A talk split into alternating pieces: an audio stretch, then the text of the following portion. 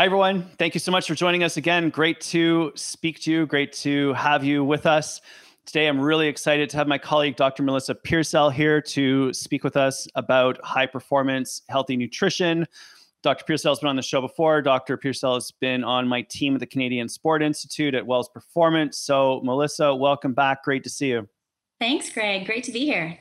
So give everyone who is not familiar with you and your work just a little background, a little bit of the origin story, just to orient everybody, because you've got a pretty interesting background in both neuroscience and nutrition and health. Yeah, so you said it. I got my first degree in neuroscience. I fell in love with the brain really early and wanted to sort of have a bit of a holistic head-to-toe perspective on ways we can really prevent illness and make changes from the start rather than wait until we're all the way sick or all the way, you know, diseased on many medications. If you get to it from the start, then it's much easier to live a longer, happier life. It's so interesting how much I'm hearing right now about shifting away from treatment and towards prevention. So if we're thinking about better health, preventing illness, optimizing our brain, from the nutritional perspective, what's got your attention these days? Post-pandemic, we have been in survival mode for a long time. And I have been finding that people have just been treading water. You know, that just, you know, it's all I can do to get food into my children. It's all I can do to get my work done. And now we're heading back to the office. So what has been really interesting to me is seeing in times of stress how we go into that survival mode. And I feel like it's very... It says a lot about us that we take care of everybody else so well, and yet we don't take care of ourselves. Like aging parents, kids, even pets, we treat better than we treat ourselves, right? So it's been a lot about conversations around staying motivated and setting new goals and trying to be the best version of ourselves, because it feels like none of us have really been striving lately. We're just hitting that baseline. So I think that the most important thing that I've been having conversations with my clients about is A, goal setting, B, committing to promises you make yourself with respect to nutrition. You know, just because it's going to be a hard day, there'll be lots of hard days coming our way. There's always an excuse. There's always something that's going to get in the way of our good nutrition. If we set up routines now, I think that it's a rote memory kind of habitual thing for when times get tough, right? Now, Greg, I see you doing these polar bear dips and working out when the rest of the world is asleep. How do you keep going when the times get tough? Okay, so it's exactly what you just said. Funny enough, it's goal setting. I've got some pretty specific health goals right now. And it's really just around creating routines that make success inevitable. So I've been going in the cold lake every single day for about 10 minutes. It's sort of forced meditation, because when you're in very, very, very cold water, you cannot think about anything else. So I really enjoy it, and I find it just makes my brain work so much better. Around the fitness thing, Judith, my wife, and I on Monday morning and Thursday morning at 6 a.m. do a Zoom call with a trainer. We set up the backyard with yoga mats, kettlebells. We just throw everything into the backyard, and we put on my phone on Zoom, and my buddy who's a trainer leads us through 45 minutes of body weight stuff. That's been massive, because it's 2 strength workouts a week. We can't escape. 6 a.m. He's there, you're paying for it. And so that's the whole forced optimization strategy. And then around food, what we've been doing is sort of automating our food as well. Like, we're pre-planning meals. We're doing batch cooking. We're, you know, all of these sorts of little tiny things that make it easy to have healthy food accessible at all times. And those 3 things are making a massive difference for us. But it does revolve, it begins with the goal, and then it comes for me around automating everything else, because I am so busy and I don't have time to think about what am I going to make for lunch today. I need to know, like, it's planned, it's in this Tupperware, and I grab it, heat it up, and go. So that's what we've been doing. I love that. In terms of stress and this collective fatigue and burnout and languishing that everyone is experiencing, that obviously leads to inflammation, oxidation, those sorts of things.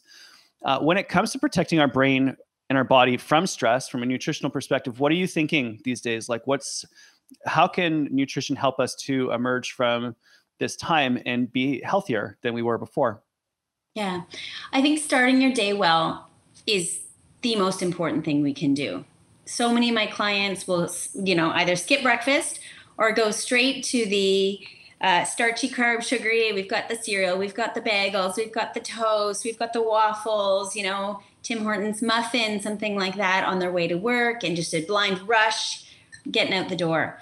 And if we can get your breakfast sorted, studies show that the rest of your day is much more healthy and planned out. And if we go, let's say we hit the snooze button and we are rushed in the morning, the rest of the day seems to be in this roller coaster, right? So we feel great and then we crash. And when we crash, we never want protein. We always want more starchy carbs and more sugar. It's not our fault. We're designed to crave it, right?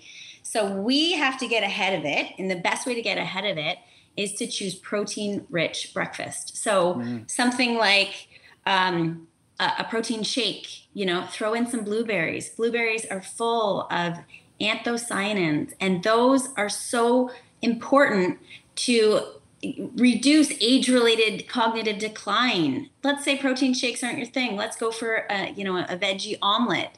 Eggs are one of the few foods that have this essential nutrient called choline, and that's been shown to help support mood and memory. Let's say eggs aren't your thing either.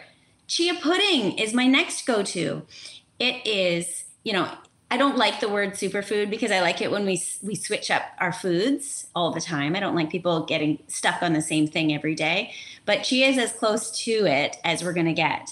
It's got almost a third of the fiber that we need in a day. It's one of the few foods with natural omega-3s. And it also has amazing anti-inflammatory properties in something called caffeic acid. So it's high concentration in chia. So all three of those breakfasts are superfood rich, lots of protein, and it's a great way to start your day.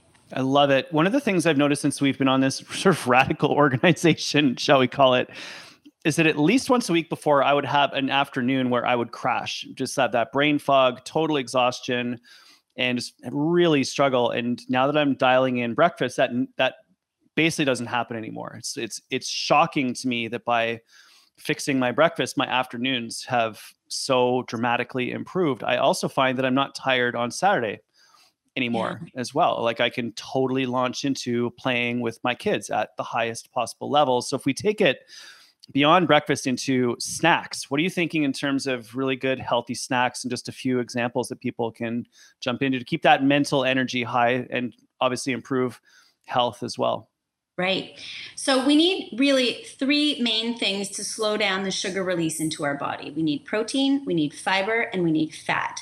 So when we're thinking about a good snack, maybe Twizzlers isn't the option, right? We don't have protein, fiber, or fat in there. But think something like half an avocado with sea salt and some hemp on it. Think a pear with some almond butter.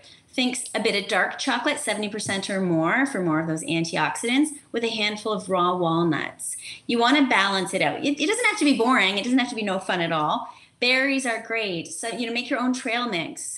Even something like a plain, organic, lactose-free Greek yogurt with some berries and some cinnamon inside, maybe a bit of raw honey for sweetness. Just as long as you're trying to make sure you've got your protein, your fiber, and your fat accounted for, that's going to last with you for much longer than if it's just something like, orange juice or a granola bar.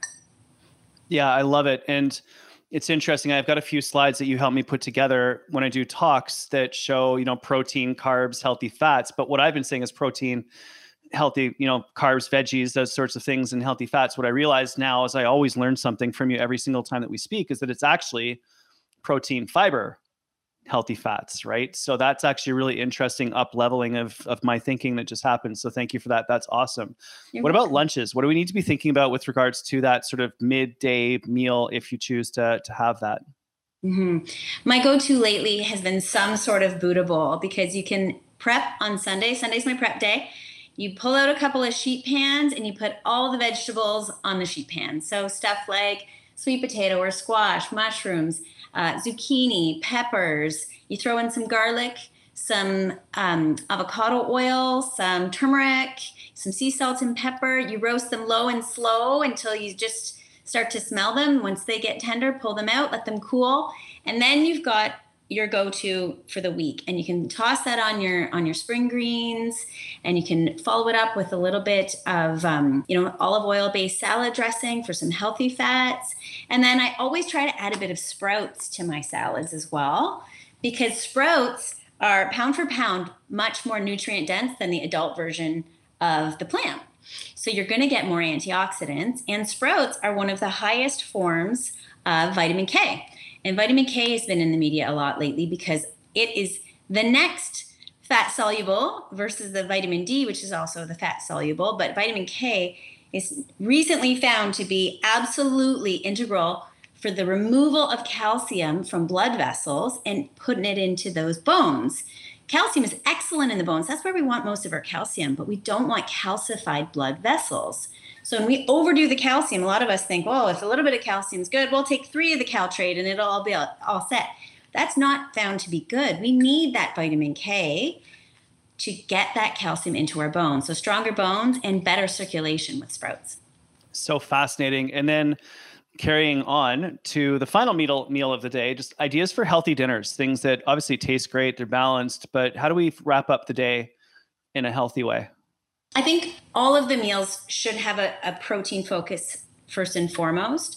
I think it's also really important for breakfast and lunch to have a solid carb component, because you need that fuel. Those carbs are the easiest way to make energy. So if we've got a busy mental day, or if we have a busy physical day, then those carbs will help to keep us going. Nighttime, I think the carbs are a wee bit less important because we're probably not going to burn those carbs off quite as much. So as long as you make sure, again, your focus is getting that protein in. And then often when we look back at our busy day, we really didn't have time to get as healthy a veggie-centric meal as we would have liked. So that's your real, your dinner is the time to capitalize on your busy day that maybe you just got a sandwich, or like I said, maybe you just were too busy in the morning to get a really good breakfast in. Now that you're home, make sure every dinner is absolutely nutrient dense. Amazing. Melissa, we've just jumped through breakfast, snacks, lunches, dinners. That is not what we planned to talk about, but it's where we landed. Got so much out of it. Thank you so much for sharing your wisdom with us. If people wanted to get in touch with you or, contact you directly, where should people look? Yeah, you could check on my website, newleafmed.com, or email me at melissa@wellsperformance.com. Awesome. Dr. Melissa, thank you so much for joining us. I really appreciate it. You're so welcome.